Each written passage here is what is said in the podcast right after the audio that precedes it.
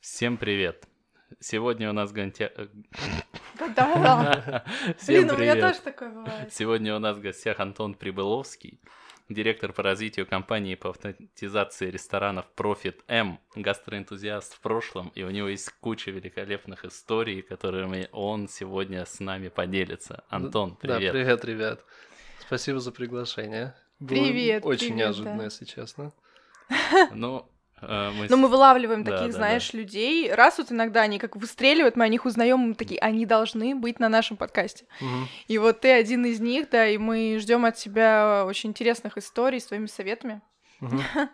Вот, Вот. а да. расскажи, с чего ты начинал, какие были интересные проекты, какие не очень, истории успеха, неуспеха, и как ты оказался, где ты оказался в компании Profit M. Мгм. Ну, смотрите, э, практически всю жизнь было вокруг э, да около про еду, и те проекты, которыми я занимался, и те работы, которые я работал, чаще всего оказывались на кухне, и, пожалуй, началось это с, э, как неудивительно, леса и тех самых музыкальных фестивалей, которые происходят вокруг да около Москвы. То есть э, это еще до того, как появилась Настя с школы местной еды, мы рассматривали эти музыкальные фестивали в качестве экспериментальной площадки для того, чтобы попробовать себя в чем-то. То есть э, мы понимали то, что люди едут туда послушать музыку, постоять с палатками, да, то есть Грушинский фестиваль никто не отменял, а выросло новое поколение, им давай электронщину, им давай китайские чайки, пуэрчики, и им давай что-то еще, это поесть, попить. Соответственно, мы начали с как раз э, этих самых китайских чаев, то есть э, у нас была очень непростая логистика, надо было сначала собрать команду, потом надо было загрузить это в какое-то средство передвижения, это бывали и э, автобусы, это бывали, я на буханке сам лично несколько раз ездил, это было очень весело в лесу. Соответственно, ты посреди леса разгружаешься, у тебя нет ни света, ни звука, ни воды, ничего, и должен развернуть свою точку общепита. Соответственно, там в рамках этого фестиваля, принципе, можно потестировать свои идеи и посмотреть, как это работает или нет. То есть там ты можешь быть э, инженером, строителем, помогать организаторам что-то делать, э, можешь быть волонтером. В то же- Шеф-поваром в- то же быть, время, да. да, если у тебя гастрономический проект, соответственно, ты можешь быть чайником, ты можешь быть шеф-поваром, ты можешь быть, э, я не знаю, там, тем самым светочем, который несет ту самую кашу или те самые бургеры ребятам, которые всю ночь тусили, танцевали, и им надо под утро что-то поесть перед сном. И это как вот такая экспериментальная площадка дало, мне кажется, довольно-таки интересное видение, что надо что-то пробовать, надо что-то делать, что-то получается, что-то нет, можно кормить, можно поить, и, соответственно, таким образом э, пробовать свои проекты. Это какой год был? Это, ой, слушай, я даже не помню, если честно. Это, было несколько лет. Это подряд. было не один год, и это продолжается до сих пор на самом деле в том или ином виде. Ну да, Но что- это, мгм. это порядка, ну, 10 лет, не меньше О. назад. Потому что сейчас, мне кажется, в принципе, то же самое пропагандируется на маркетах и на каких-то вот таких вот музыкальных и в любых фестивалях. То есть тоже народ мгм. приезжает и что-то тестит. И все это сейчас идет. Просто сейчас это уже прям все вносится в город, что Мгм. устраиваются какие-то маркеты. На тех же маркетах можно протестить свою идею. Может быть, Но вот вы интересно, может, такие нашли- фестивали, э, они были Вы, родоначальниками вот каких-то таких тестовых идей для гастро. Вы делали это, когда не стало мейнстримом. Ну да, на самом деле так и получилось. То есть, если рассматривать именно на таймлайне вот эту вот историю а, погружения в мир гастрономии, то, пожалуй, это первые опыты. Потом а, появился свой собственный проект а, Боба Breakfast, когда тоже мы с женой, сидя на кухне, попробовали ее тот самый хачапури, который был приготовлен по прабабушкиному рецепту, и что-то мне подсказало то, что окей, Ань, это надо дать попробовать людям, это надо дать попробовать москвичам, и мы стали развивать этот проект э, уже в городе. То есть у нас был опыт э, выезда, самое сложное при выездах, в принципе, то, что и сейчас можно транслировать на текущую ситуацию, это логистика всегда.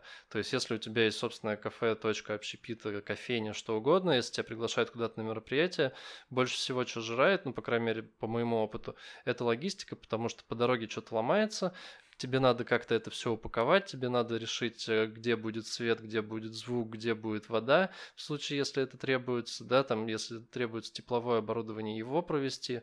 В принципе, то, с чем сталкиваются вот как раз гастроэнтузиасты на маркетах еды, это как раз тот опыт, который позволяет быстро развернуться, быстро свернуться, принять какие-то решения, посмотреть статистику, выгрузки, что получилось, что не получилось, двигаться дальше, либо... Предпринимательство хер... на день. Да, либо все херня переделывай, ну то есть Рас... такое тоже бывает. Расскажи про вот свой проект Бобо Breakfast. Бобо угу. это... Это Богем Буржуа, да, Богем... это а, название пошло от э, Ани. Честно говоря, для меня до сих пор загадка, что это значит. То есть мы, естественно, посмотрели по Википедии, посмотрели везде, что такое богем буржуа, и нам показалось, что э, возможность попробовать завтраки в нашем а, стиле жизни, в нашей вечно суетной Москве, это определенная буржуазия может себе mm-hmm. позволить, да, то, что у тебя есть достаточно времени встать, приготовить ту самую кашу, приготовить тот самый пирог, спокойно поесть, никуда не спеша, и прийти на рабочее место, уже быть эффективным там. А, соответственно, у нас была идея про завтраки, у нас была идея про то, что это должно быть быстро и недорого. А, был входной билет, и в этот входной билет входило несколько вариаций еды. А, входной билет был на Соколе в гастро на тот момент это назывался гастрономический коворкинг у Насти Колесниковой школа местной еды.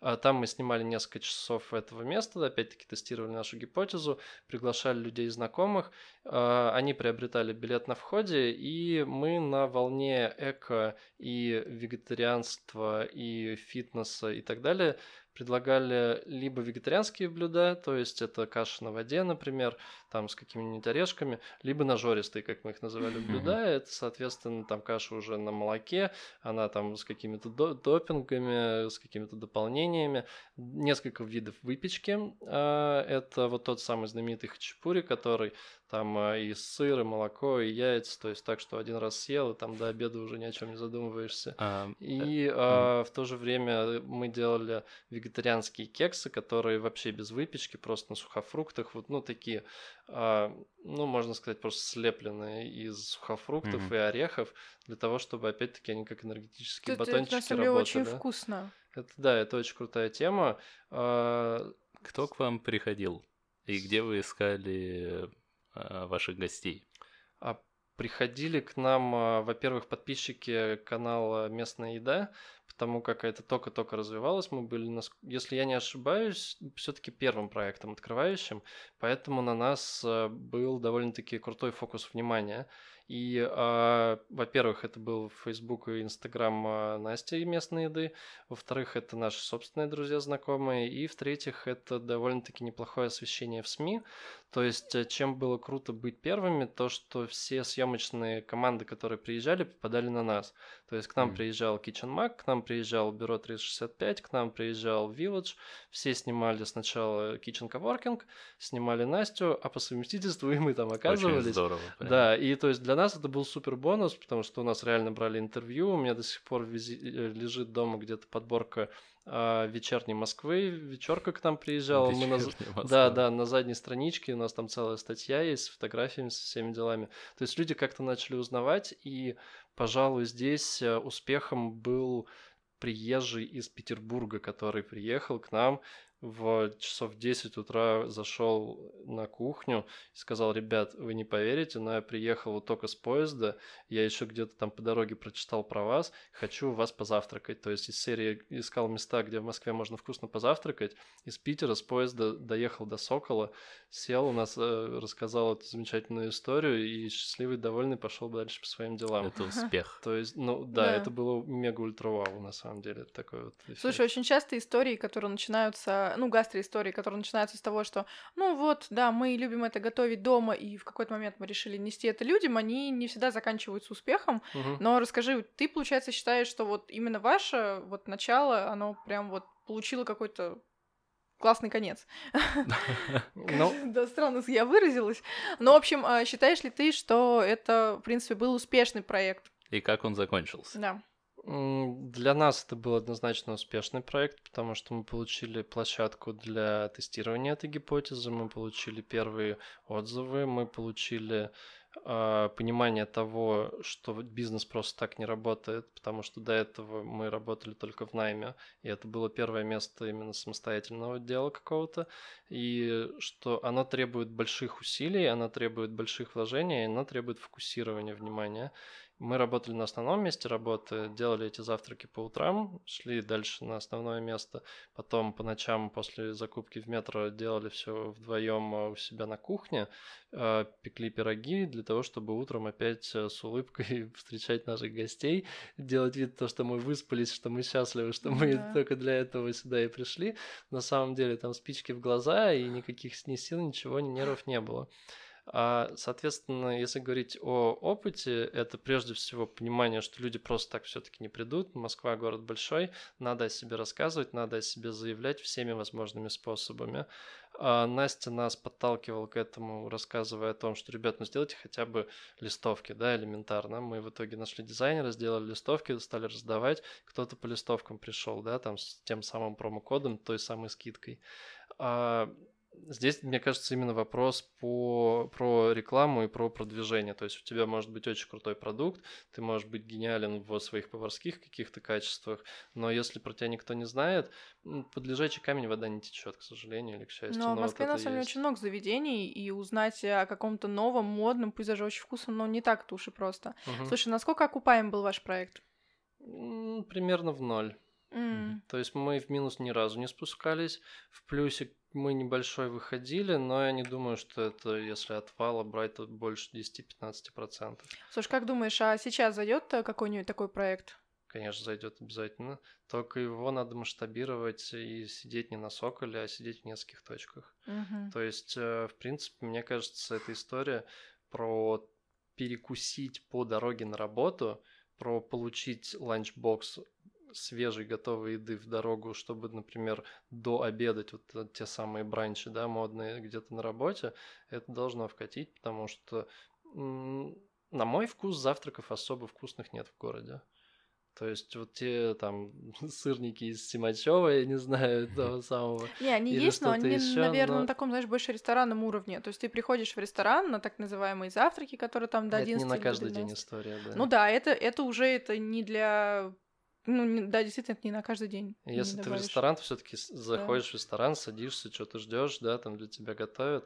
Угу. А вот так, чтобы away на завтрак, Некоторые кофейни делают сейчас э, интересные штуки, да, то есть там те же каши на тех же альтернативном да. молоке, там с теми же топпингами и так далее.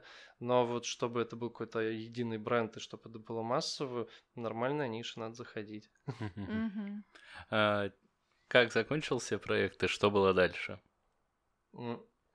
Проект закончился тем, что в какой-то момент э, мы устали так, что мы, по-моему, то ли не встали на какой-то из дней, то ли мы встали и прокляли все на свете, что только можно, потому как, повторюсь, это было не основное место ну, работы, конечно. да, и мы, ну, там спали реально по несколько часов. Знаешь, как в сказке ты сказал, и в один день вы поняли оба, что это произошло. Ну, так посмотрели друг на друга. Да, так и было, мы посмотрели друг друг на друга и сказали, все, enough, хватит, и как бы хватит это терпеть.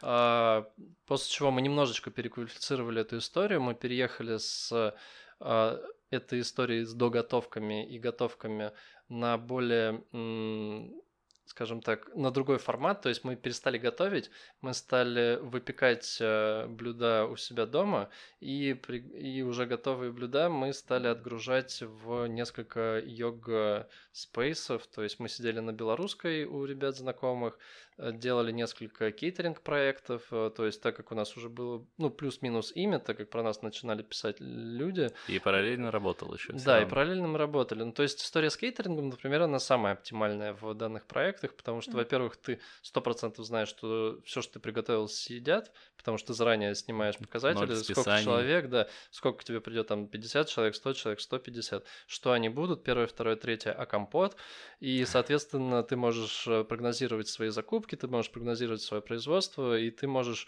с уверенностью забирать свои деньги и заранее просчитать свою маржу.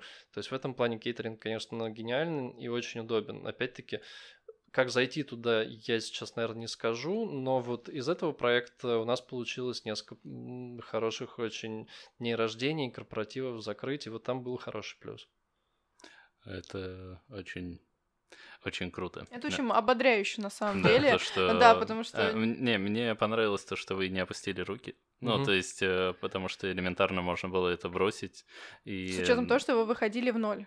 Да, да, да, это же на самом деле, ну, не ободряет, ну, вот это не ободряет, когда ты там работаешь, такой, да, нафиг мне это нужно, буду на 5-2, типа там.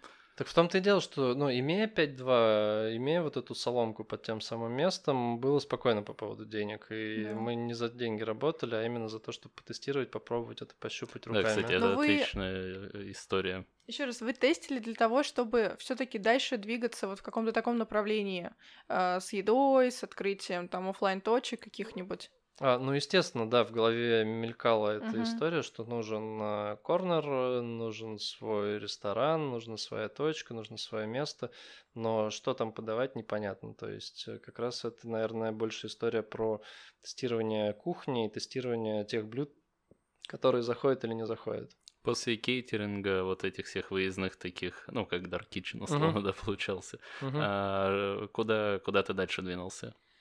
А, ну, после этого получилось э, так, что я познакомился с проектом Elementary, а, непосредственно с э, Олей Зиновьевой и Силардом Букшей. Они только-только стали развивать и искали на кухню себе сотрудника. Расскажи есть- поподробнее, чуть разверни, э, кто такие элементари. Они первые вообще были по доставке? Нет, насколько мне известно, они не первые. То есть первый все-таки был шеф-маркет, который раскачивал э, этот маркет, который занимался обучением э, конечного потребителя, конечного пользователя тому, что так тоже можно было, что не обязательно ходить в магазин и покупать ингредиенты для приготовления блюд дома, можно эти ингредиенты заказывать. То есть тогда еще не было бума служб доставок, да, то, что сейчас каждый доставляет.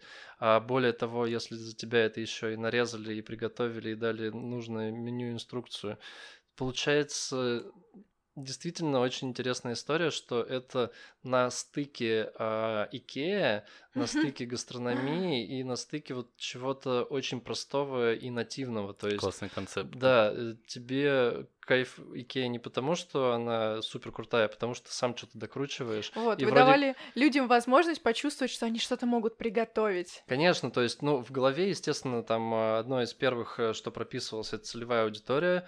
Соответственно, целевая аудитория была вполне конкретная женщина с вполне конкретным возрастом, вполне конкретной... э, Ребенком. Да, да, из серии, что у нее есть, чего у нее нету, и нету у нее времени. Нет у нее времени для того, чтобы стоять в магазине, выбирать ингредиенты, либо придумывать какие-то новые... Что сложнее на да, самом деле, блюда, да. либо искать какую-то специю, которую она хочет добавить, или стоять, я не знаю, в условном Ашане, ругаться с условным мужем, что может быть лучше в выходной день потратить, чтобы поругаться с мужем в очереди в Ашане.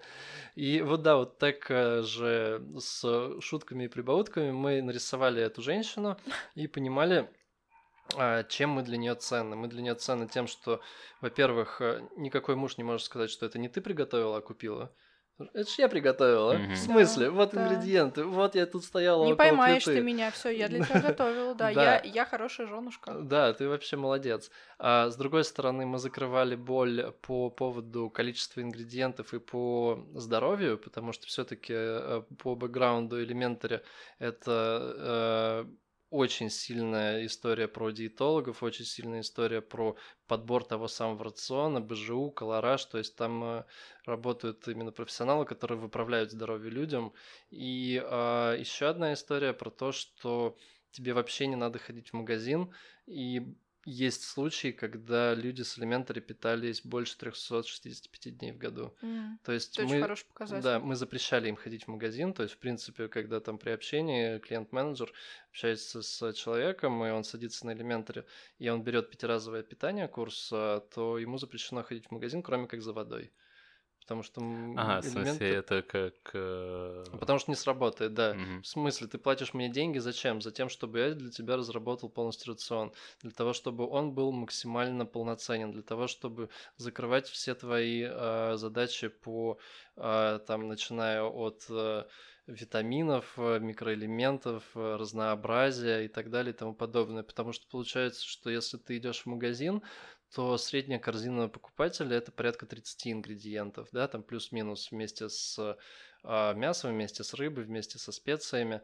Если ты берешь э, рацион питания в службе доставки, да, там элементари, шеф-маркет какой-нибудь, там партии еды, неважно, то тебе за неделю, за эти пять дней привозят порядка 300 ингредиентов.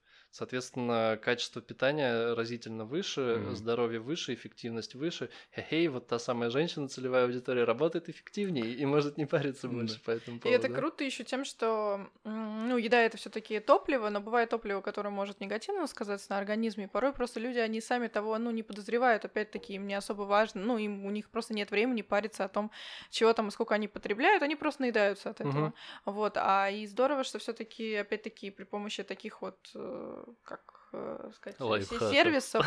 Да, сервисов ты можешь э, просто задать цель, что ты хочешь сбалансировать свое питание, и тебе человек за деньги это делает. Это очень... То есть нужно понимать, что ты еще не платишь не просто за готовый продукт, а сбалансированный, подобранный специально для тебя. То есть в стоимость это еще входит, а не просто типа я то же самое могу купить в магазине и сам приготовить. Ну, здесь надо... И это, ну... Да, и ты вот рассказал про ценность именно для вот такого усредненной женщины. Я понял, что я действительно ну, не пойму вот этой ценности, ну, как другая целевая аудитория. То есть мне типа... Ну, вот я условно мог посмотреть на Elementary и, ну, понимать, что это угу. отличная бизнес-модель, но в конечном счете вот что она привносит на самом деле, ну, до конца и не понимать, ну... Ну да, как я говорю, то, что это здоровье прежде всего, то есть э, твоя жизнь становится эффективнее, ты становишься здоровее, потому что богатое, богатое разнообразие этих ингредиентов. А, ты не тратишь свое время, просто ну, зависит от того, на что ты время свое хочешь потратить. Если для тебя ок ходить в магазин, ну, никаких проблем нету. Если для тебя ок вместо этого там провести, условно говоря, время со своей семьей или там на отдыхе или где-то еще, то это совсем другая история. Но вот опять-таки, возвращаясь к вопросу, кто там был первым, вторым и так далее, там а, начинаются все эти подводные камни, потому что под капотом там а, лютая операционка, и она как раз связана с этой кастомизацией продукта, потому что если мы говорим о том, что мы подбираем продукты для каждого потребителя, то у нас не может быть стандартной корзины, то есть я не могу тебе отгружать то же количество гречки, что и там Маши условной, mm-hmm. и я не могу там Оле отгружать то же количество каких-то еще там мяса, потому что у нее, например, на это аллергия, а она вообще ест только рыбу, или еще что-то, ей не надо соли, ей надо побольше перца и так далее и тому подобное. То есть... Э... А на какую должность ты пришел и как э, вот э, чем ты занимался именно? Угу.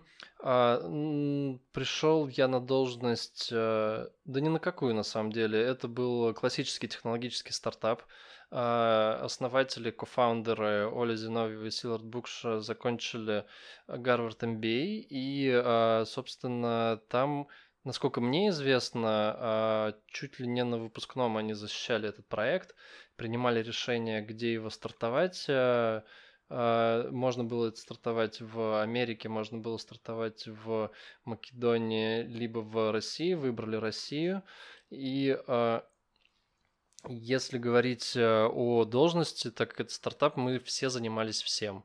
Единственное, чем мы разделили операционку и продажи, и фандрайзинг, то есть э, Оля с командой сидели в офисе, ездили по всему городу и занимались тем, что продвигали продукт, э, делали маркетинг, э, фандрайзинг, искали клиентов и прочее, прочее. Мы с Силардом сидели на кухне, и нам просто скидывали заказы, и нам надо было как-то с этим жить. То есть, ну, условно говоря, был тот самый красный телефон, да, который звонит.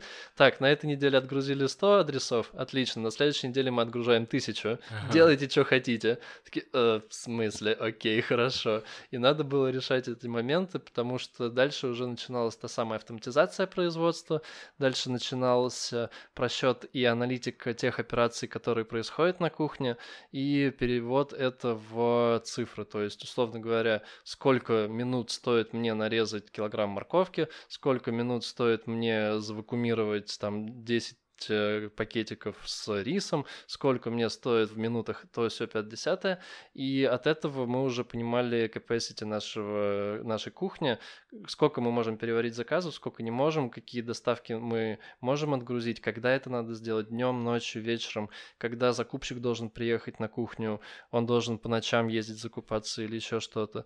То есть изначально закупались э, мы с Силардом, потом э, закупался я, то есть я очень много ездил а по... где, в каких магазинах? Магазинах? Прежде всего это метро, и на втором месте это все а, сельскохозяйственные рынки и плодоовощные базы, Ну. которые были рядом с производством. А, То есть, производство да, было. Да, то есть у нас была кухня производства, а, мы посмотрели просто там на Яндекс.Мэпс, условно говоря, ближайшие эти плодовочные рынки большие, и поехали туда, стали договариваться с теми самыми ашотиками, вазгенчиками и же с ними, Мгм. чтобы они нам отгружали нужную продукцию в нужном количестве. Не, а производство в Москве было или под В Москвой? Москве. В Москве. В Москве на Кантемировской. Мгм. И, а, собственно, да, если говорить о закупках, надо было все это дело контролировать как по количеству, так и по качеству. То есть, если сейчас у нас 19 год на дворе, электронный документооборот и прочие штуки появляются потихоньку, то тогда об этом никто не слышал. Кстати, до сих пор некоторые закупщики так и работают, что кроме как телефона у них даже имейла нету. Мгм. То есть к тебе приезжают с рукописной бумажкой, и это надо как-то приходовать на склад, как-то перемещать, как-то э, акты списания делать, подошло, не подошло и прочее, прочее. То есть на тот момент э, автоматизации вообще никакой не было, то есть Elementary э, писали свою э, CRM-ку, свои все Мгм. системы, и это были в чем плюс большой, что это все-таки были низовые инициативы, потому как мы не сами придумывали что-то, а сотрудников спрашивали, да, то есть я рассказывал так, окей, мне вот это меню надо, а вот это меню не надо, а вот здесь вот мне неудобно вводить, давайте переделаем.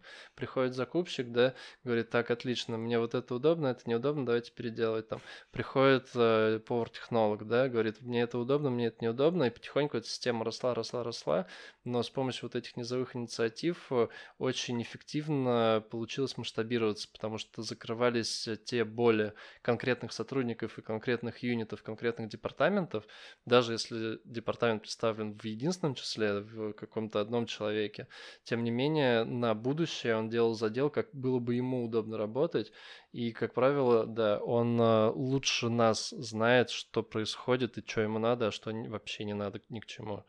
То есть в этом, конечно, был кайф, и, ну, для меня То это... есть ты с нуля занимался автоматизацией производства и его эффективностью. Ну да, можно так сказать. То есть э, мы эти вещи просчитывали, мы понимали, что нам позволит масштабироваться, мы пытались посчитать, э, что нас тормозит в большей или меньшей степени. И, ну, конечно, были очень много интересных моментов. Самый интересный момент это то, что у нас общение было на английском языке внутри компании, потому что М. Силард не знает русский. Мгм. А, Вот, и общаться с людьми на кухне на английском языке невозможно. Это Ну да. все-таки, как правило, низкоквалифицированные сотрудники. Они прекрасные, замечательные, лучше любого рыбакупа могут нарезать э, морковку, там, я не знаю, кубик один, кубик два, и брусок один, брусок два, и никакая машина с ними не справится, потому что люди, ну, очень классно делали, очень быстро и эффективно. Но когда там э, мы заходили, начинали что-то обсуждать, там постоянно дергались, Антон, а что он сказал? А он ругался или наоборот? А что, а как нам дальше жить? А что это слово значит вообще?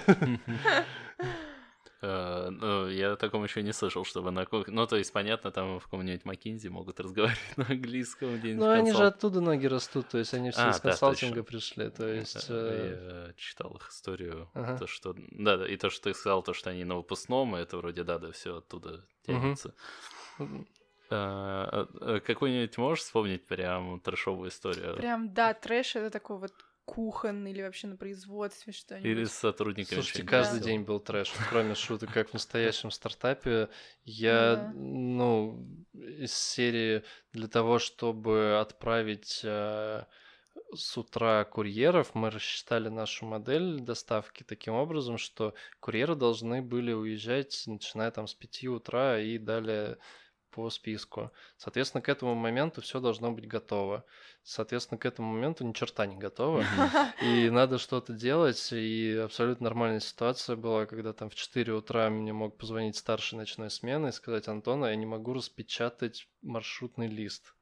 Такой, в смысле? Ну, он человек не глупый, и мы ему пытались объяснить удаленно, что вот надо это, это нажать.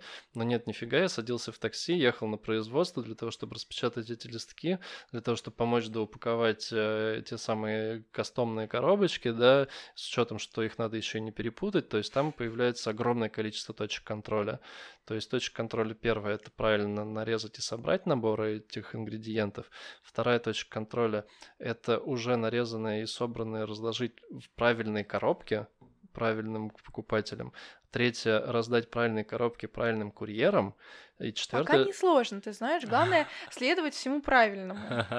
Вообще не сложно, да. Вот. И главное, чтобы курьер на последнем этапе еще тоже отдал правильные... Правильные руки. Правильные коробки, правильные руки, да. Потому что курьеры тоже бывали абсолютно разные. Ну, то есть э, сорваться ночью – норма вещей, неработающий принтер починить за человека – норма вещей, получить отзыв какой-то. Ну, такой очень смешной отзыв был, это ну, очень стыдно, я даже не знаю. Но э, был случай, когда нам клиент, например, звонил и сказал, э, говорил, что, ребят, а нормально вообще, утро, да, там часов 10 утра, такой, а нормально вообще то, что я вот сейчас стою на балконе, курю, жду свой завтрак, жду доставку, рассчитываю сейчас, что ваш курьер приедет и привезет. А я вижу, как он вышел из машины и сыт на мой дом. Что? Блин, я только хотела сказать про человеческий фактор. Он на самом деле самый, наверное, смешной, страшный, и все э, вообще работодатели боятся его. Жуть вообще. Но у нас были очень лояльные первые покупатели, то есть вот этот э, пул э, early birds, так называемых, э, как правило, это были женщины, девушки, и они давали сумасшедшую обратную связь. То есть у нас было пока не тысячные отгрузки, да, там э, было там по 100 адресов, там по 200 адресов. Мы с удовольствием людей приглашали, во-первых, э, в чатики наши внутренние, в эти чатики добавляли, собственно говоря, меня, добавляли директорский состав, добавляли э, шефский состав. То есть у нас на тот момент уже появилась э, Ася Бух. Она, собственно, и на сегодняшний день является шеф-поваром всей этой истории. И там можно было пообщаться с живыми людьми, с нами, позадавать вопросы. Мы собирали обратную связь. То есть на масштабе это не работает, на начальном этапе это работает офигенно, потому что каждый из э, этих ребят повышает свою ценность в глазах себя же. То есть ничего себе, компания спрашивает меня, что хорошо, mm-hmm. что плохо. Ничего себе, ко мне прислушиваются и в следующей доставке что-то изменяют. То есть э, здесь вот этот customer development, он сработал на ура.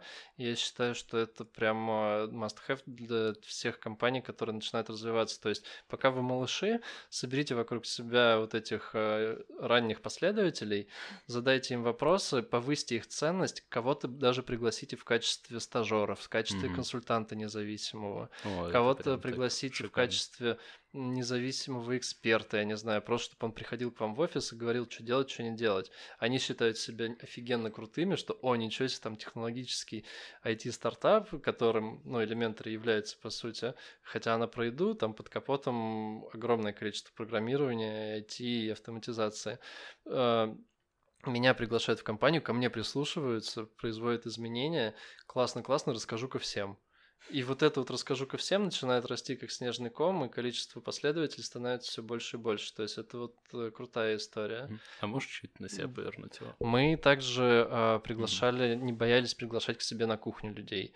То есть, соответственно, они хотели знать, какие руки нарезают их морковку, э, какая машина вакуумирует это и как это вообще все выглядит. Не вот подвал ли это просто страшно? удивляет. Вроде работа вот с обратной связью довольно таки не такая тяжелая, но многие почему-то ей не занимаются. И вот э, в действительности очень ценно то, что тебе может принести, э, ну, гость или угу. кто твой клиент, это отзыв. И многие этого не делают, но и многие с этим неправильно работают. И э, Магомед как раз рассказывал, Магомед Костоев, угу. где-то или он писал, или рассказывал нам то, что э, когда он приходит в какое-то заведение, и ему что-то не понравилось, ну, в конкурента, угу. он никогда не говорит им, чтобы у них было так же плохо.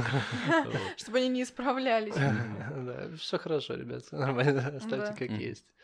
Ну да, по этой истории на самом деле, что классно еще в элементаре было, это что и для меня было открытием на тот момент то, что они строили а, религию, Мгм. А, в том плане, что это было в меньшей степени про еду, а в большей степени именно про построение того самого супер customer сервиса, супер веселья, угара Хм. и того. То есть, э, во-первых, внутри компании было обучение с самого начала.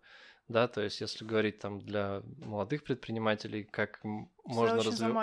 Да, как можно развиваться, да, это, черт побери, введите у себя в компании просто обучение, причем обучение на каких-то интересных кейсах, да, то есть нас обучали на кейсах там тех же запуск, которые deliver the happiness, а, тех же фермерств, которые делали полностью а, весь цикл производства, а, рассказывали про заводы Toyota с их Мгм. системой Kanban, про то, что надо нужное количество ингредиентов доставлять в нужное время, в нужное место, и не больше, и не меньше.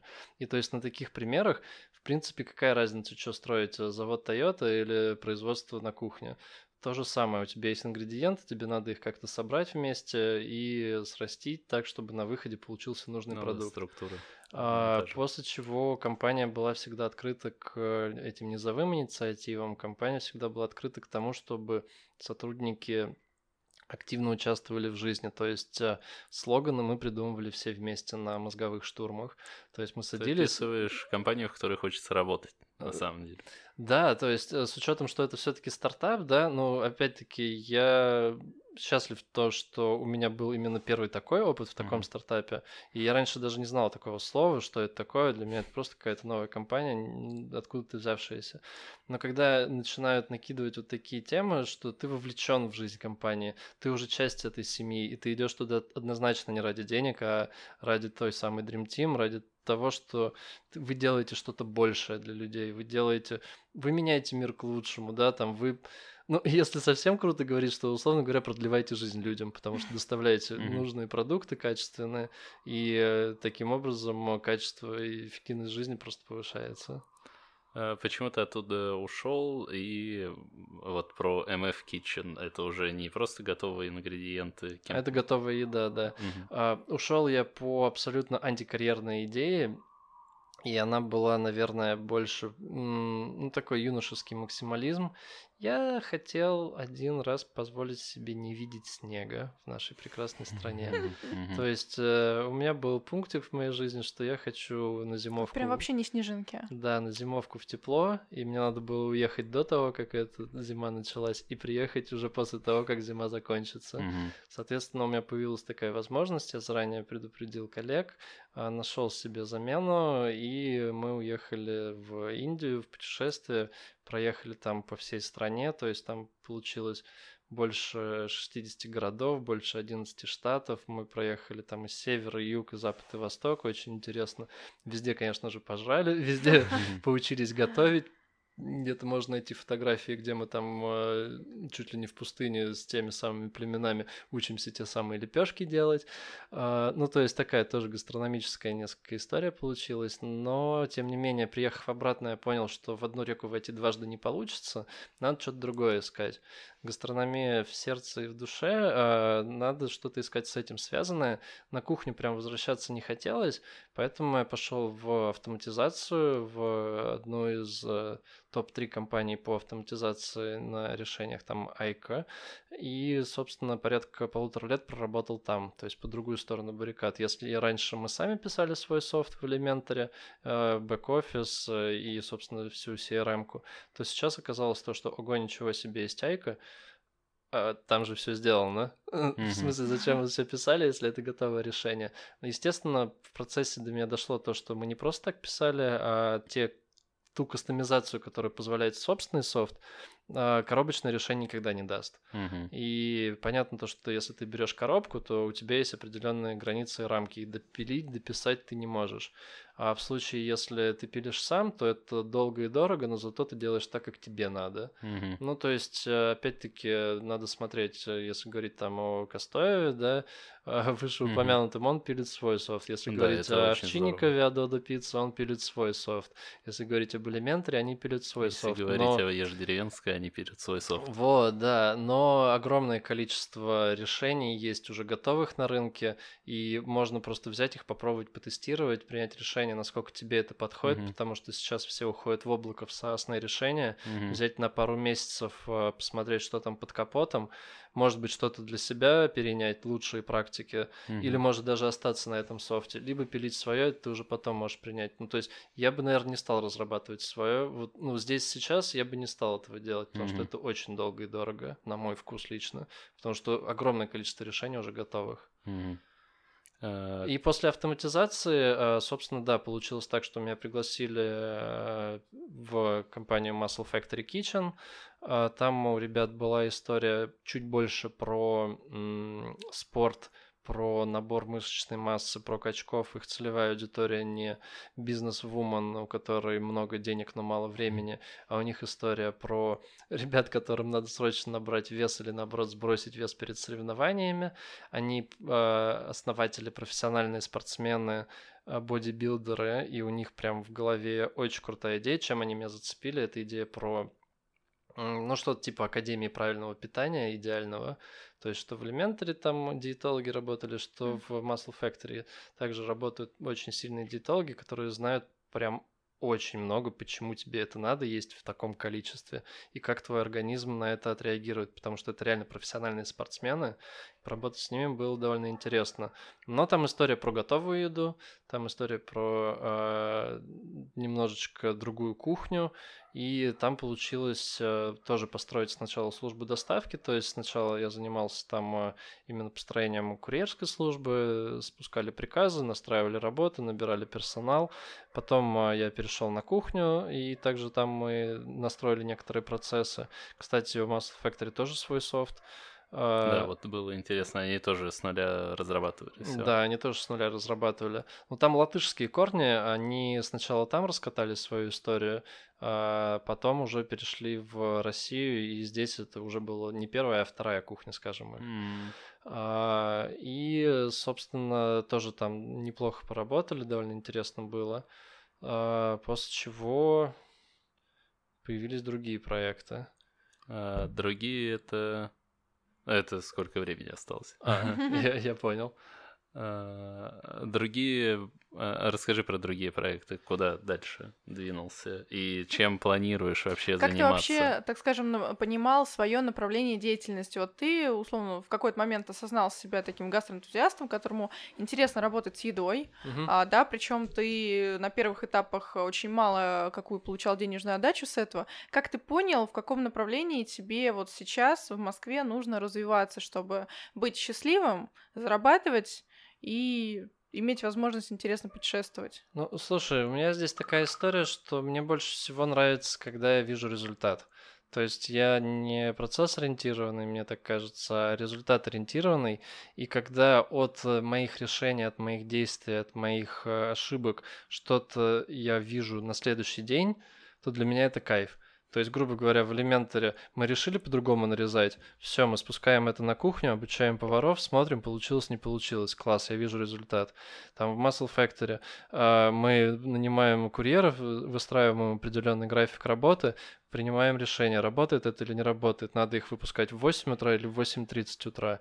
То есть вот эта вот возможность э, своими руками дотянуться до процессов, для меня доставляет самое большое удовольствие то, что я вижу результат этих процессов, причем не в долгосрочной перспективе, да, то есть я не могу сказать, что там у меня горизонт событий там 5 лет вперед, я без понятия, что там будет.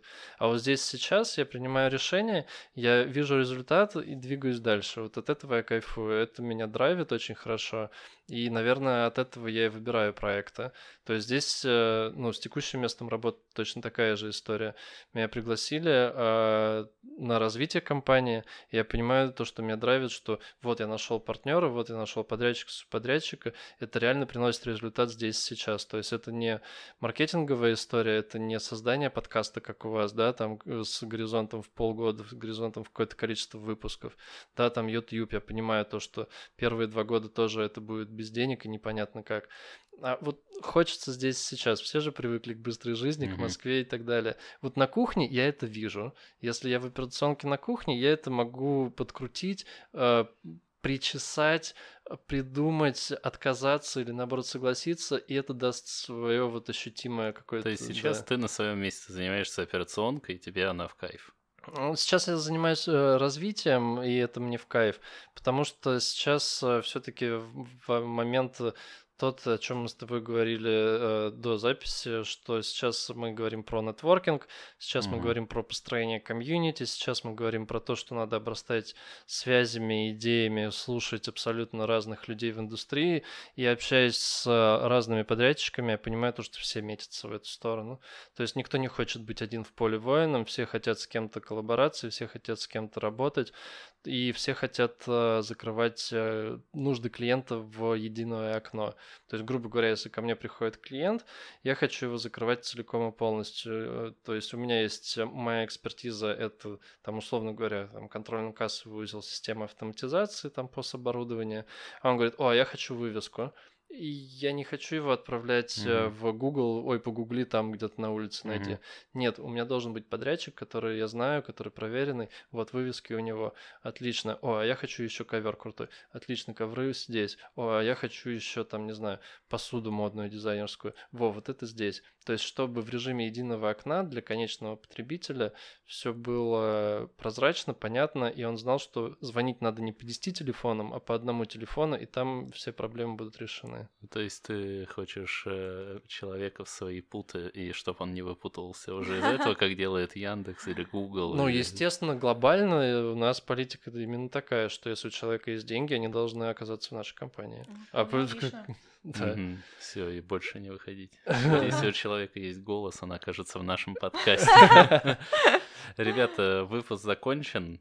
Антон, огромное спасибо. Спасибо большое. Всем пока. Пока-пока. Пока.